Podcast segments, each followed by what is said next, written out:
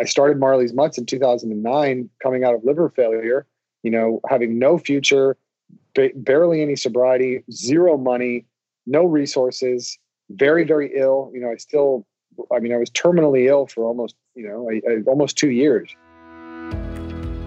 Welcome to season one of Healthier Today, a podcast from A B Sound Production. I'm your host, Jared Talavera, public health advocate. You will hear stories of individuals from around the world who have undergone tremendous triumphs to live healthier today. They also offer you lessons to do the same. In today's episode, we have Zach Skow, founder of the charity Marley's Mutts Dog Rescue. Zach overcame drug and alcohol addiction as well as liver disease. Establishing the charity Marley's Mutts Dog Rescue inspired his recovery. To say he had a difficult start to life is an understatement. Zach states he struggled with alcoholism throughout his life and struggling with alcohol dependency until his late twenties. Honestly, I would say that I've been alcoholic my whole life. You know, it's hard to pinpoint exactly when I, you know, quote unquote, became an alcoholic or a drug addict. I've always felt, I've always felt uncomfortable in my own skin, or I felt it, it to be very exhausted to be in, in my skin, just to try to exist. As a child, you know, I, I think I had a lot of expectations surrounding me. You know, I played every sport and was really good in school. And I guess I wasn't, wasn't a bad looking kid, but I had a real hard time adjusting to a lot of the, just the pressures of life. He was a victim of sexual abuse as a child, causing him to disconnect from intimacy and avoid romantic situations. I'd been sexually abused as a kid by a family member and, uh, you know, somebody who I was, who I kind of grew up with. That definitely catalyzed, that made the situation much worse because I, and I didn't realize it at the time. I had no idea they were related, but it was very, very difficult for me to, to feel comfortable around women. You know, the, my, the person who had, um, had taken advantage of me was, uh, was a woman. Therefore, as a kid, you know, you can imagine when you're trying to learn how to be comfortable with the opposite sex and you're, you're coming of age and you're maturing, and, but you don't understand why you're terrified of women. You know, I remember probably ten, you know, taking my first sips of alcohol out of my, uh, my mom's bottle of wine in the fridge. And then my dad's, you know, my dad's house, I come from a, a broken family, and my mom having, you know, mixers and parties. And, you know, I would, I would mix the drinks at, you know, nine, ten, eleven, I'd be the, the bartender and, you know, take a little bit for myself here and there. And yeah, I just became more and more dependent on alcohol as kind of a tool. You know, it, I felt like I could be funnier. I felt like I, you know, we grew up kind of drinking and fighting. You know, I, I, I come from the beach, from a place called Hermosa Beach, and it's very much so a culture of drinking and fighting. You know, I, I was happy to, uh, to fall into that, that uh, category. How did you make sense of the, the sexual abuse when, when you were so young? What, it's a very good question. What was going through your mind?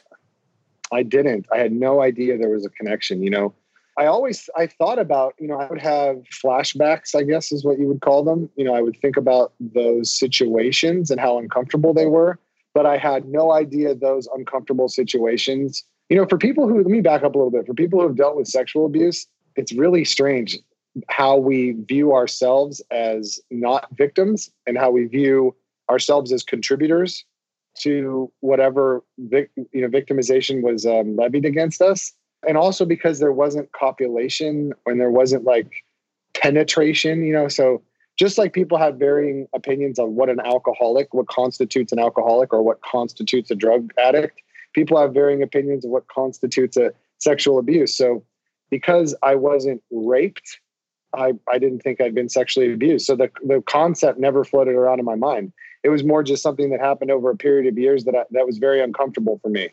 You know, it was just, it was a, it was a series of probably a dozen experiences that I really didn't enjoy that I, I as a kid, you don't know it's going to affect you later. You're not thinking to yourself, boy, I'm going to be paying for this when I'm twenty-six, you know? So it really wasn't until I got sober, and it wasn't until I started to speak with a therapist, you know, about when I got sober, I could no longer mask my, how scared I was, you know, everything became real again. And I really wanted to have a family, and I really wanted to have kids, and I really wanted to be comfortable, and I really wanted to be in love, and I really wanted to be there for my lover. And I really wanted to, um, explore a sexual identity that I've, I've never really explored, you know, and, and just be comfortable with myself. I didn't know how to do it, man. I just didn't know what was wrong with me. When I was a kid, I thought I was gay, not because I liked boys, just because I, I grew up in a gay household, and, and I felt so uncomfortable around women that I thought, well, shit, maybe that's what this is. You know, I just was looking for answers. So when I did make the connection, when a, a therapist helped me put two and two together and say like, hey, Zach, you know, you, you've been through what is considered a, you know, a very traumatic, your, your first intimate experiences were extremely traumatic, you know, with someone that you trust. And that, that essentially, you know, broke your, your in- intimacy bone. And, um, and, and you're going to need to do a lot of work to correct it. He credits therapy with helping him come to terms and overcome his sexual abuse. He claims that therapy he had a conscious and subconscious realization. Through hard self-evaluation work, he was able to connect trauma with how his anxiety manifests itself, allowing him to move on from his past. Uh, one of the things that I was really um, surprised about and, and so delighted about therapy was it was almost instantaneous. You know, there was a conscious and a subconscious realization. One, just once I could talk about it, just, just when I got it off my chest and when I put two and two together, you know, when she helped me connect that trauma with how I, how my anxiety manifests itself with women, it was a true aha moment, you know, and I've never had to go back to how nervous I was then. I'm still nervous. You know, I still am trying to grow and get through it. There was a, a positive effect almost the, the minute I opened up, you know, the minute that, that um, I was guided through my trauma and how it relates to my life, you know, everything changed. I, I, I began to feel more comfortable sexually, to be in a position to um, to, to just grow. And, I, and it might be weird for me to constantly be referring to uh, sexual abuse and my sexuality, but you know, sexuality is as important as anything as a human being. It's as important as as our ability to communicate right now. It's as important as our ability. You know, it's it's one of the most sentient, you know, human things you can do is to is to make love and procreate. And I was thinking, I was, I was like. doomed out of that experience for the rest of my life.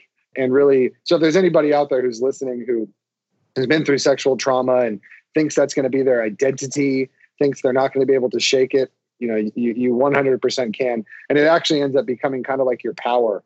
You know, I feel very, con- I, I have a, a big sense of confidence that I was able to kind of move through that, you know, that it no longer defines me.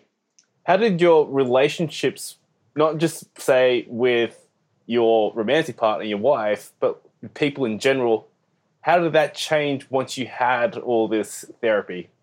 Oh, well, you know, I, I finally got some tools. The worst thing we can do out there um, is be self-will run riot. You know, think that because we've reached a certain age or been through a certain amount of things that we don't need to run things by other people, that we don't, that we can just always rely on ourselves for the, for the best and brightest, you know, information or advice, you know, and, and what I learned very early on in Alcoholics Anonymous, I, you know, I shouldn't say Alcoholics Anonymous, what I learned very early on in twelve-step programs, both, both having to do with narcotics and alcohol, is that I'm, I'm not the best decision maker. I'm not the one who should be necessarily making decisions in my life all the time. I should not have carte blanche to go ahead and run Zach's life. Like, I need to be bouncing things off of other people. I need to be, um, finding for easier, softer ways, less reactive ways. And I think one of the best things that, I mean, the best thing that ever happened to me was being involved in a program like that, in a twelve-step program that allows me to address my past, address my present, address my future, and give me really tools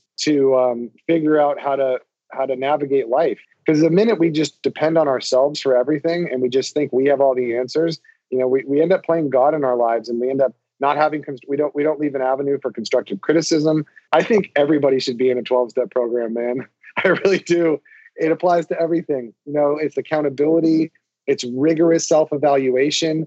And, uh, you know, some people think self-evaluation means self-hate, or self-evaluation means, um, means just, just being critical and always down on yourself. And man, us as, as, as uh, just um, human beings in the world right now, We we have a crisis of criticism. We just always feel down on ourselves. But but there's a way to be critical of yourself and, and really have it be a victory. And and that's what I feel like in the program. It really just gave me a, a comfortable place to really, really dive in deep and just look at every aspect of myself, and do it with someone who I trust, you know? So, you know, walk through these things with, with, uh, with a sponsor or with someone that you trust who can really be critical without being insulting or, or, or defamatory, you know?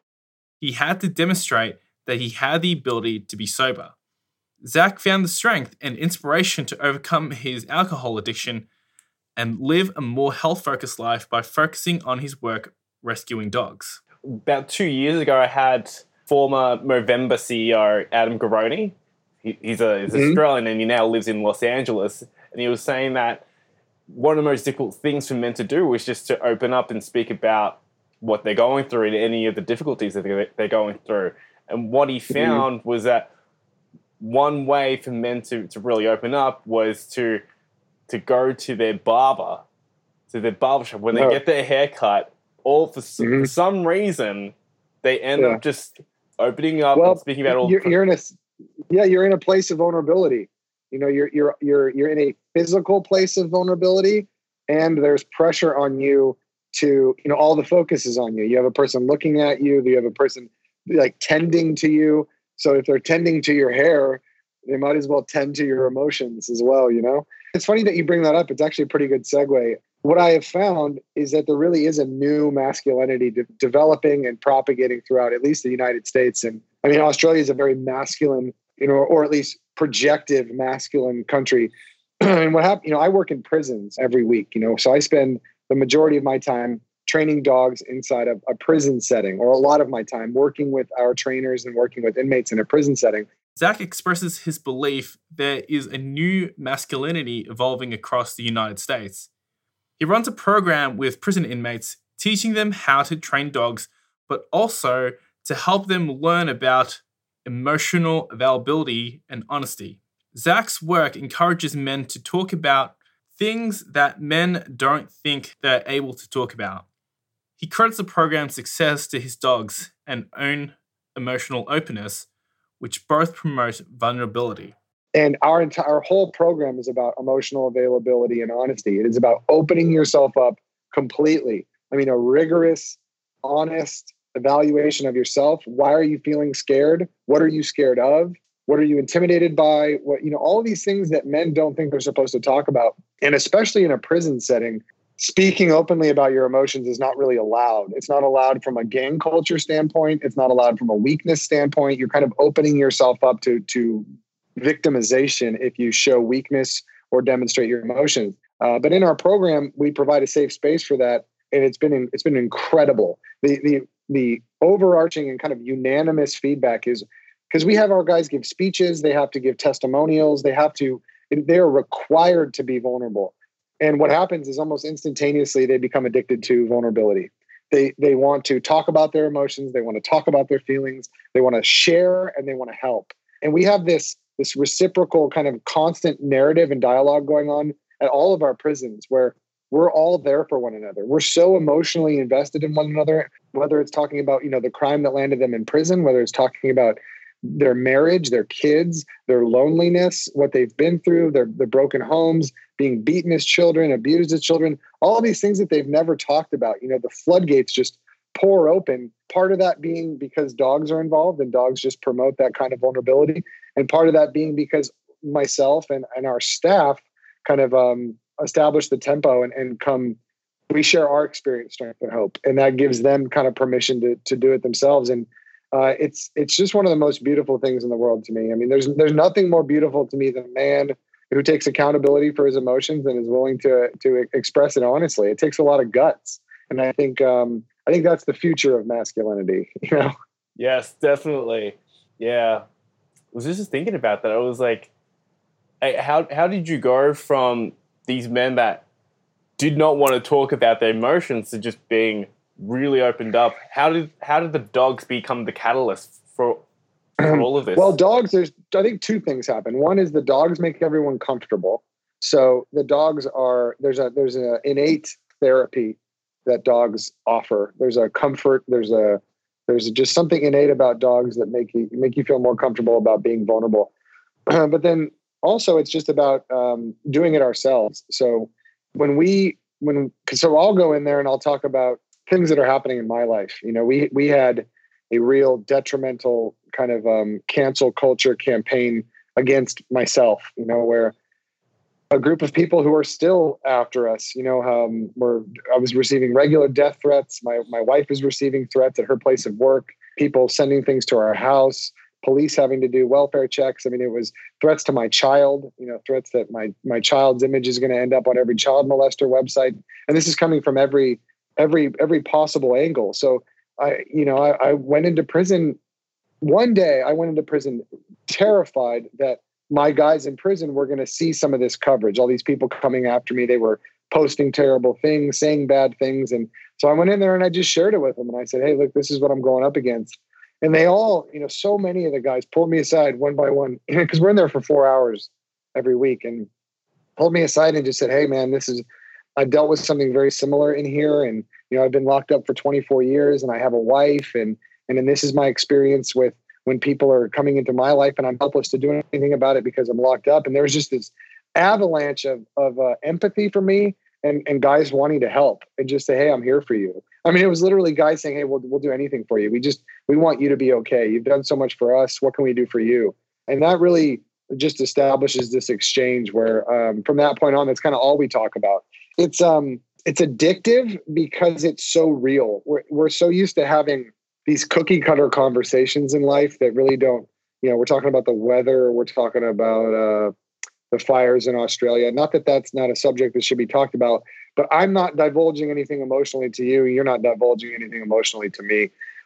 But when you have an emotional discussion where you're connecting on an emotional level about the human experience and about fear and about, you know, because I mean, life is, I don't think most people are honest about this, but but life is so uh, consists of so much fear that we don't identify as fear. You know, that we don't we don't we identify it as anxiety, or we identify it as nerves, or we identify it as, you know, things that it's not necessarily. People are afraid of the F word, you know, uh, and and men are very afraid of of being emotional.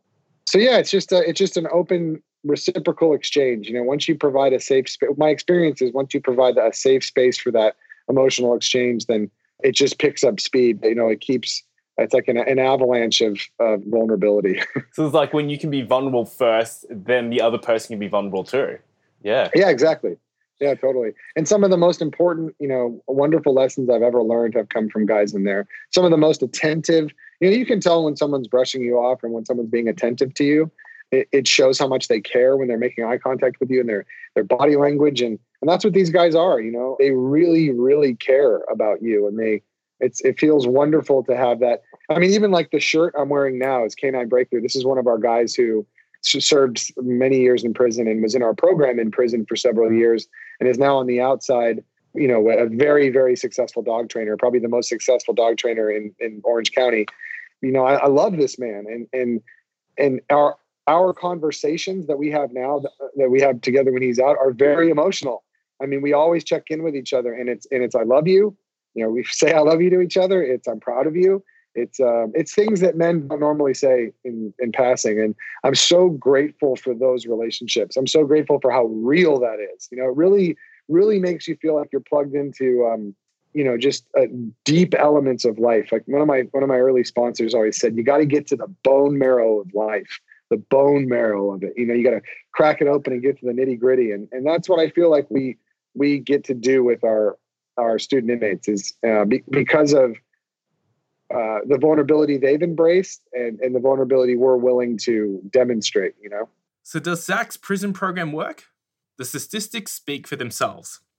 In the U S A, the recidivism rate for violent offenders within three years is fifty percent. Within six years, it is seventy-five percent. And within nine years, it is ninety percent.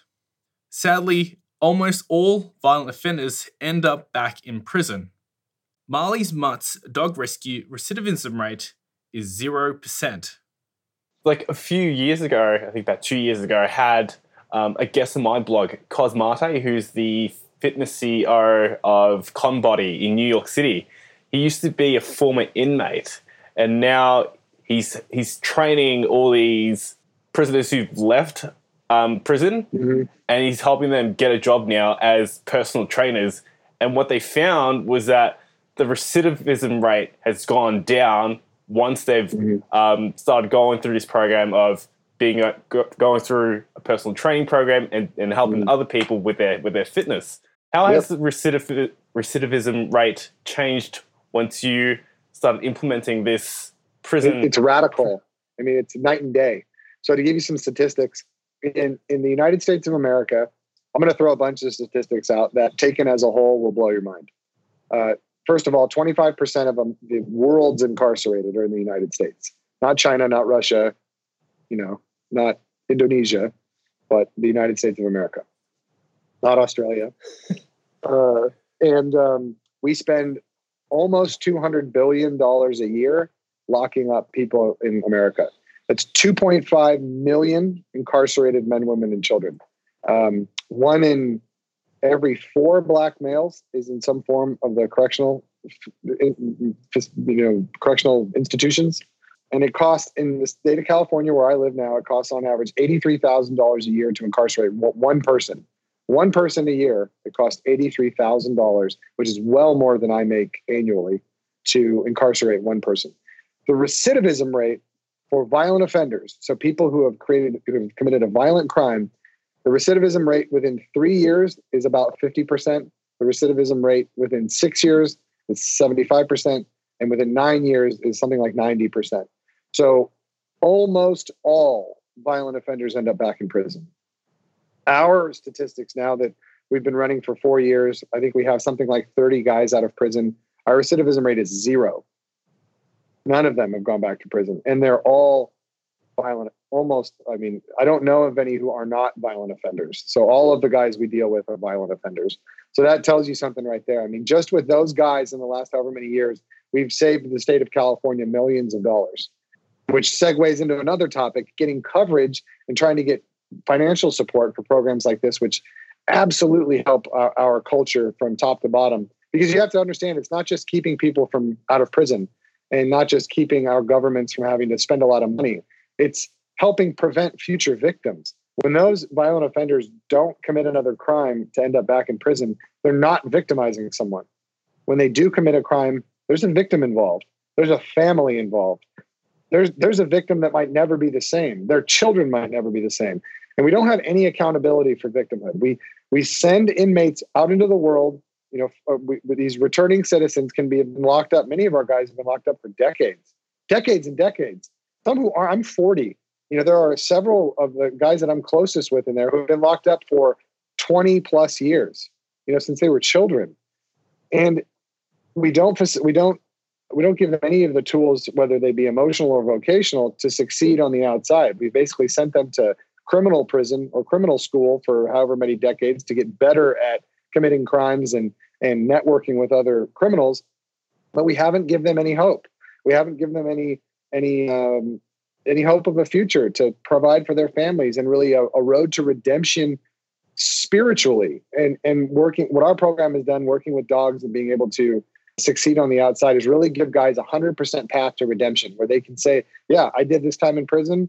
And now what I do is I rehabilitate dogs, you know, and I, I help rescue dogs. I help train dogs. I help, I help fortify the relationship between humans and their, you know, their best friends. So it's, uh, there's just nothing like it. I'm so proud of this program, and I'm so proud of what it's created and, and the potential moving forward. I mean, we could, if we just had someone believe in us and we just had someone hear me out and go, oh, wow, well, what's the recidivism? Okay. All right. What's it doing about the culture?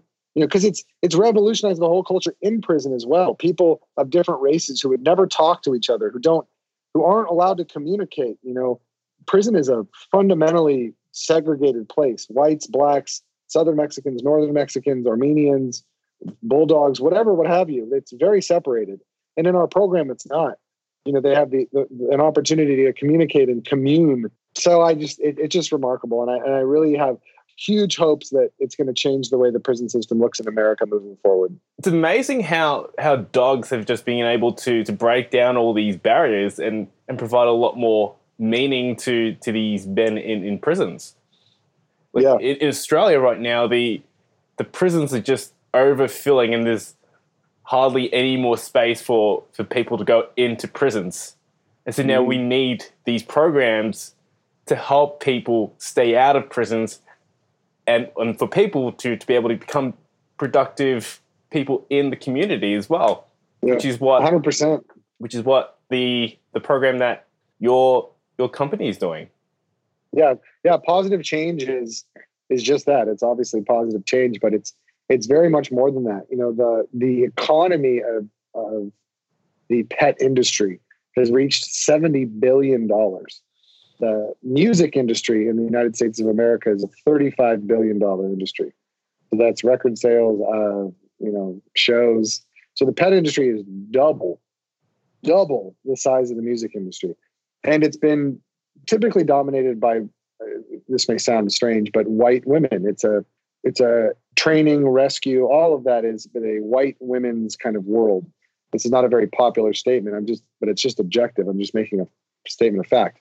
But as we adopt more shelter animals, as the paradigm is shifted from shop to adopt, um, there's a gigantic need for behavioral modification, for agility. I mean, for um, any number of different types of training. And so there's a gigantic need. I mean, a Herculean need for qualified professionals to fill this space. And what our program is doing is providing qualified professionals who, the minute they get out of prison, can be successful in, in the, the dog training, dog walking, you know, pet services industries. They become professionals the minute they get out of prison. And a lot of these guys, you know, were kind of street level hustlers. They come from broken homes. They've been surviving on the streets for a long time. And that hustle, that, that transition from kind of street hustler, even drug dealer, to small business owner, to small business owner trainer is, is very seamless. And we have guys, you know, men of color, guys who are, who you would never expect would be dog trainers in this space, because because they come from the very poor areas of, of California or, or anywhere else.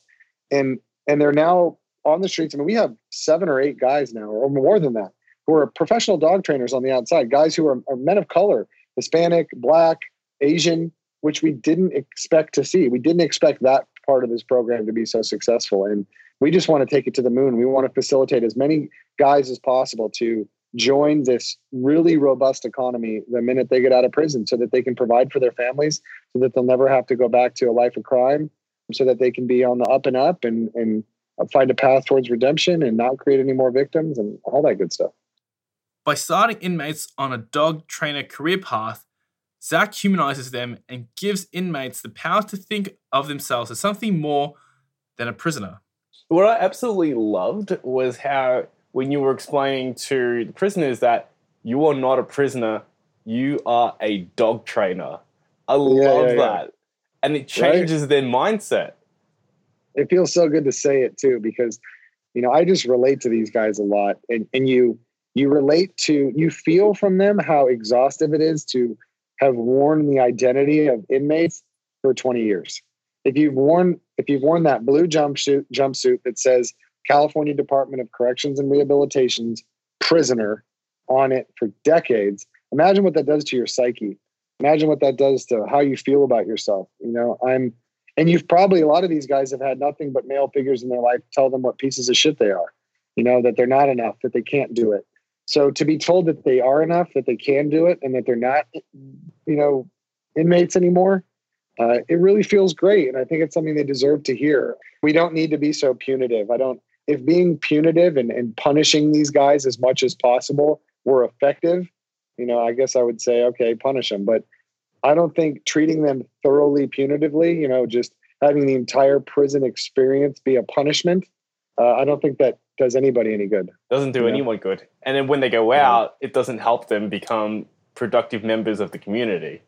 Yeah. And as you know, you know, people who have been, been victimized, and, and yes, these guys have created victims, but make no mistake about it, when they're in prison, there there's a lot of guys that are being victimized, victimized by the, I mean, literally and physically, and victimized, you know, emotionally and, and all the rest of it. You know, they, they, they come out of that prison, prison experience damaged, you know, and, and having gone through great stress and great trauma. And um, we don't really give them any sort of a pathway to exercise that or deal with it. It's just, all right, you're out of prison, you know, good luck finding a job. You're not going to be able to get one because we put a bunch of things in place to make that virtually impossible.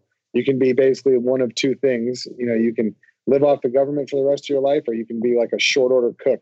You know, they provide very little options for people, you know? Yes. So like prisons and like recidivism, like all this, it's like just a huge problem. But it's not like U S, it's both Australia and U S as well. Mm-hmm. It's just an, but it's an amazing thing that what you're doing with, with just the com- with the company that you're doing and the, the program, like that's just amazing. It is, um, it is a weird thing that exists in all these countries because it's for the rest of us, it's kind of out of sight, out of mind. And what I really like about our program, what I like about social media is it's helping humanize these guys. So our countries, Australia, America, Mexico, we're never going to change how we incarcerate people, you know, until we really start to expose it or or talk about it. People don't, the way designed and the way it's presented in America is these are bad, bad people. These are maybe permanently broken people. These might be people we should throw away, lock up and throw away the key, you know? So maybe let's just look at them that way. It's a lot easier for us to think about it that way, that they're just bad people we're protecting the world from, than looking at them as, I mean, I look at them as kids. I look at every single one of them as having been a child at some point. I look at every single one of them as a gigantic source of potential. I mean, Daniel Robinson, he's one of my best friends, and he's a former, you know, incarcerated dog trainer. He's also on the outside, very successful career as a dog trainer. But he's one of the smartest guys I know, and I love talking to him. I love sharing with him emotionally. Um, I love getting advice from him. He's just a smart guy. He's a brilliant guy. And he could do anything. I mean, he could be the next Steve Jobs. I'm not even kidding. I mean, he's ridiculously smart. And the system as it exists now would have just chewed him up and spit him out and said, good luck. And he probably would be locked up and end up serving time the rest of his life. But now he's on a path where he can, you know, do anything. I mean, he got locked up at seventeen. I mean, he was, he was seventeen years old, you know, God damn, do I remember some of the things I did at seventeen, man. You know, any number of which could have ended me, landed me in prison. Any number of which could have landed me in prison. There's a lack of empathy. There's like an institutional lack of empathy for people who are in prison. It's like, screw you guys. You know, you're bad people. You got funny tattoos that are in weird places. And, you know, it makes it easy for us to just not like you. And we're just going to keep you there. And we're going to be safe over here. And you guys stay over there. And, and that's about it. We don't look at them as pieces of, we don't look at them as human beings. We don't look at them as sources of potential. We don't look at them as assets. We look at them as liabilities. And, and it's time we start thinking differently. Reflecting on his work, he explains, I think the thing I've learned the most about myself is that I'm extremely sensitive. You know, that I'm, um, that I care about what people think to my own detriment, that I say yes too much. You know, I don't know how to say no. You know, I have problems with boundaries. You know, I've learned so much about myself in this process. It's, it's, you know, I've learned my, my tendency is to focus on the negative things. You know, what have I learned that's like negative about myself? But I've also learned a tremendous amount of positive things. Um, I've learned, you know, how, how truly wonderful pe- human beings are at their core. I've learned that we have a tendency to, um, to discount human beings and, and, and much more so harp on the negative than the positive.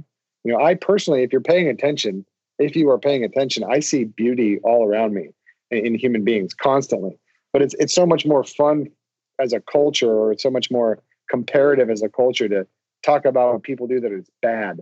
Because if we talk about someone doing something bad, it makes us feel better about ourselves. So the flip side of that coin is I've also learned how awful people can be. You know, how truly, truly terrible people can be out of a place of fear, out of a place of unaddressed trauma. You know, the rescue community, this world, I mean, myself included, I, I got into this. I started rescuing dogs in two thousand three, you know, a complete alcoholic and drug addict. I started Marley's Mutts in two thousand nine, coming out of liver failure, you know, having no future, ba- barely any sobriety, zero money, no resources. Very, very ill. You know, I still, I mean, I was terminally ill for almost, you know, I, I, almost two years. What I've learned is that there's a lot of hurt people in this, in this line of work. And there's a lot of hurt people that won't hesitate to take out their own frustrations about themselves onto you, you know, and, and project. Just a, there's just a bit of a, of a lack of honesty. I wish there were a little bit more honesty and accountability, because there, uh, there's far too many people that are so negative and so mean to one another. And And it serves little to no purpose. I mean, the amount of the amount we could get done and the people we could attract to this work if we loved one another instead of um, trying to poke holes in one another and sink one another's ships and downgrade and and and and just it's pretty ugly, man. You know, I've seen some really, really ugly things said and done to some really, really wonderful people. And that includes our guys. That includes people saying terrible things about our our graduates because they are quote unquote inmates. It, it's a it's a it's a strange uh, genre of service work. And how are you building trust with with say the community? So you've got this, this program. You're training inmates to become dog trainers. How are you building that trust with the community? Well, the best thing to do with the community and what's been most successful is social media. So what's been incredible is is from the dog rescue standpoint, we like we take people into the shelter. We take like you from being in Australia, you may never get to come to a shelter and see what it's like to have five hundred barking dogs and go in there and save some lives and and come, you know, go in with no dogs, come out with five or six of these bewildered, uh, what the hell just happened? Are we Are we good? Are we safe? What's happening? I don't know. Are we all right? We smelling like poop, covered in poop. Don't know where their parents are. What you know, uh, we get to bring people into that experience, and we get to get to allow the public to to to almost be dog rescuers themselves. Zach recognizes his work with animal shelters as a true group effort because you know the work that people can do as digital advocates and as donors and as cross posters is almost as important as the work we're doing. Sitting here with you on this podcast, this opportunity to reach people that you that you've connected with is uh, is is this helps the dogs critically, you know. And if everybody just did their part to help everybody, it, we would be such a happier world. Especially, I, I think it's the fuel we run on. I really do. I think fundamentally, human beings run on the fuel of service. We just we've got so much into service of self that we forgot what it is to serve people, and we don't realize that that's the real money. That's the real glory is is in service to others. You know, that's what's given me my value, m- maybe to a too much of a degree. You know, I, I tend to think my identity is is that is like a, you know, acts of service, being of service. And I think um, in order to be more balanced, I should probably rethink that and start, you know, to focus on self-care and some compassion for myself. You know, because uh, I don't get a lot of time, man. It's like just about all dedicated to them. You know, so. Um, Yeah. What I've also learned, uh, one last shot to the American culture, what I've learned is that, um, man, I don't even know if it's important to say, but people would much rather, it's not okay to be perfectly imperfect anymore. You know, people want you to be perfect. It's not, it's not okay to, to mess up. It's not okay to be human. We've, we've lost, you know, m- maybe because we are kind of uh, heroized in this line of work because we're in, involved in rescue and we're kind of like, first responding to a degree, we're helping save lives. People love dogs, all of that. We we get um, propped up on these pedestals, and then it, the minute we don't do something perfect or, or we uh, are fallible in any way, you know, people want to turn you into a monster. They want to cancel you out. I mean, they want to eliminate you. You know, I I've been doing this for sixteen years, man. I mean, with very little time off. You know, dedicating myself for sixteen years, and and all it took was a couple of very motivated, very bad people to try to eliminate me, and they almost succeeded. You know, um, they, you would take sixteen years of dedicated work to helping animals and people, you know, people and animals, and uh, and really making really big gains for our culture. I, I think saving thousands of animals, and people would would eliminate me if if they could, and simply because they don't don't like me or don't for for whatever reason, you know. And uh, I think that's just so dangerous and so unhealthy, and it and it really is just one big projection. It's people who don't feel good about themselves, haven't exercised what they don't feel good about. They don't know what they're truly feeling. And so what do we do when we're frustrated and we're and we're angry or we're upset is we take it out on other people. You know, miserable people want to make others feel miserable. And um, there's a there's just an endemic culture of that now. Um, and it makes me sad, man. It makes me, um, you know, I've seen people that I that I love that bring so much to this work. One person in particular whose name I, I can't mention, but I've I've almost seen him go away. And he, mm-hmm. This is a person who I absolutely love. I love what he's about. I love what he's revealed. I love what he's how he's brought um, the work that we do into the forefront. He's done so many amazing things, but all it took was a few really nasty people to basically, you know, beat him up until he re- retreated into his den. you know, to lick his wounds. And, and none of that was necessary. And, and you don't see it in other lines of work. You don't see people, you don't see paramedics from competing paramedic firms attacking one another. You don't see like the Upland Fire Department getting in a brawl with the Redondo Beach Fire Department. You know, they're just all on the same team. They just, we're all going to work to try to serve our community and put out fires. And, you know, all, all of that, all that being said, there is a fellowship in this community of, of rescue, and, and it is incredible. And, and when we, those group of people that are, that do exist to boost one another up and be there for one another and, and help uh, be a sounding board for one another and check in with one another, that's been invaluable, man. That's been really, really special. And I'm so glad that there's those, that, that, that there's those opposing forces, you know, that, that it's not just the negativity, that we do have a really strong opposing positive force that is making a lot of gains. When I asked him what he would tell his eighteen-year-old self, he stated, you know, first and foremost, I would say everything's going to be okay. And, and probably I would say, don't be afraid to be you. Don't be afraid to be you. Because for a long time, I was very afraid. I still am afraid, you know, of a lot of things, but afraid to be me, afraid of opinions, afraid of letting people down, afraid of expectations, afraid of all of those things, afraid of, you know, wondering, am I okay? Am I enough? Mainly, am I enough? Am I enough? Narrative that's constantly repeats itself, that I'm not enough. So that's what I would tell myself. My initial reaction when you said that was to talk about something having to do with alcohol or drugs, you know, to like redirect myself away from those things.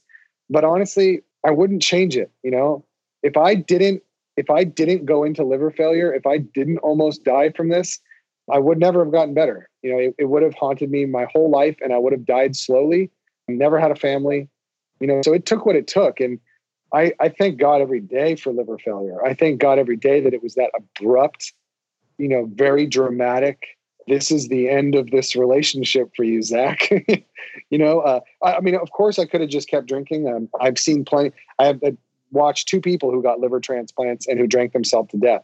You know, um, one of whom was a sponsee. So I've seen, I've seen it firsthand, but yeah, I, I would, I would let that, even if I could go back and warn myself, I would let that unfold, because there's no substitute for being able to have that kind of a really abrupt mirror, like a, like that, that definitive of a mirror in front of my face about my alcoholism.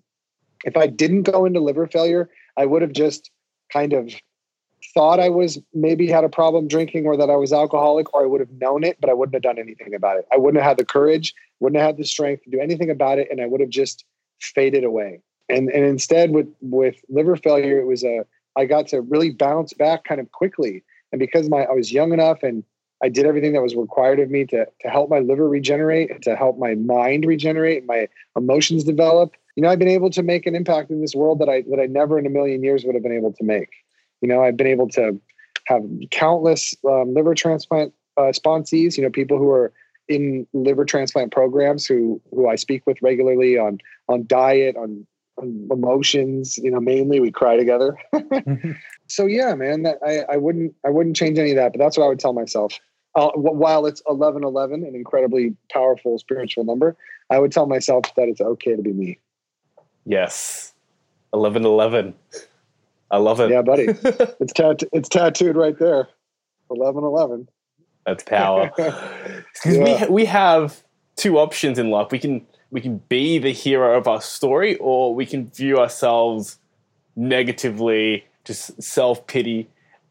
You've come out all through the the alcoholism, the the drugs, the sexual abuse, and you've created a lot of growth from yourself, and you've also brought a lot of success for other people too. You've helped like inmates become dog trainers, and you said, no, you are not an inmate. You are a dog trainer. I just love yeah. that. I love yeah. that. Yeah. Um, what is one thing people can do to live healthier today? Oh, I'm going to go uh, two things. Two things that will change your life if you just allow yourself to do it. One is uh, walk your dog or multiple dogs, go to a shelter, whatever, and just no phone and walk with an animal. Uh, take a take a walking meditation with a dog, preferably a rescue dog, and dig with dig inside yourself. I'm not talking about a five minute walk. I'm talking more like an hour long walk. uh, and see what you discover about yourself. You know, take, take that time to reset and vicariously live in, in something else. And then the other thing is just meditate is meditate. I really recently found it as a tool. I had such a busy mind. You know, I've had a lot of concussions, a lot of drug abuse, a lot of things that make it my mind a very busy place. But finding meditation and being able to uh, give that to myself, that kind of um, that mental deep breath is uh, life-changing. I've never felt more clearer. I've never felt more available and less panicky. You know, um, the anxiety and the nerves, you know, a lot of us who deal with anxiety and, and I mean, chronic anxiety and insomnia, we think it's just never going to end. We just, this is just what we have to do. We have to, to live this, this brutal struggle of being kind of afraid of everything. What meditation has given me is some calm, some, some, some peace of mind, and, and maybe even moments of serenity. And serenity is something that gets batted around in sobriety a lot. I've never had serenity. I've never been in a in a peaceful place of mind where people are like, I've been contented, most likely, but I've never been serene. Never. You know, it is a it is a it is a sometimes torturous like blender of nonstop action up here. You know, meditating has really given me the this kind of, it's not even an internal dialogue, but it's it's just a rest. And giving myself that time, uh, it's not just that hour that I'm meditating. It has this long-term effect uh, for the rest of the day and then for that night that's invaluable. So if, and if you're going to start meditating, for the love of God, take it easy on yourself. It is not something that just happens overnight. If you have a brain like mine, you know, you might just be seeing if you can get to ten breaths. You know, it could be something as simple as that, but uh, you'll get there. You know, you'll get there. You'll get there. I love it. We've had like this... Yeah. Huge, deep and meaningful conversation. I I did not know that it was going to go in this direction, but I loved it. Oh, yeah, I, man. I love well, you this got conversation. Great smile. It, it's funny about how how important it is when you're engaging with someone, especially on an emotional level, that you feel like they're feeling you. And, and the whole time, I feel like you're feeling me. So I really appreciate it. All the little decisions and challenges ultimately make and shape you into a person that is constantly learning and growing. Happiness is not about struggling to the top of the mountain, nor wandering aimlessly in the valley, but enjoying the view on the climb to the peak. What is one lesson you took away from this episode?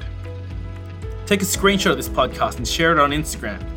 Use the hashtag Healthier Today and tag Zach at Marley's Mutts and myself at Jared Talavera. Share this podcast with one person who you think would benefit from it. Leave a rating and review on Apple Podcasts. It really helps more people discover Healthier Today. Sign up to the email list to stay up to date on new interviews and articles by going to jared talavera dot com. This podcast was produced by Andy White from A B Sound Production. Be sure to subscribe to this podcast so you never miss out on new episodes. Next week is the final episode of the season. You will hear from Professor Claire Wakefield. She's researching ways to improve the mental health and quality of life of children with cancer and for their families. Until next time, here's to you living healthier today.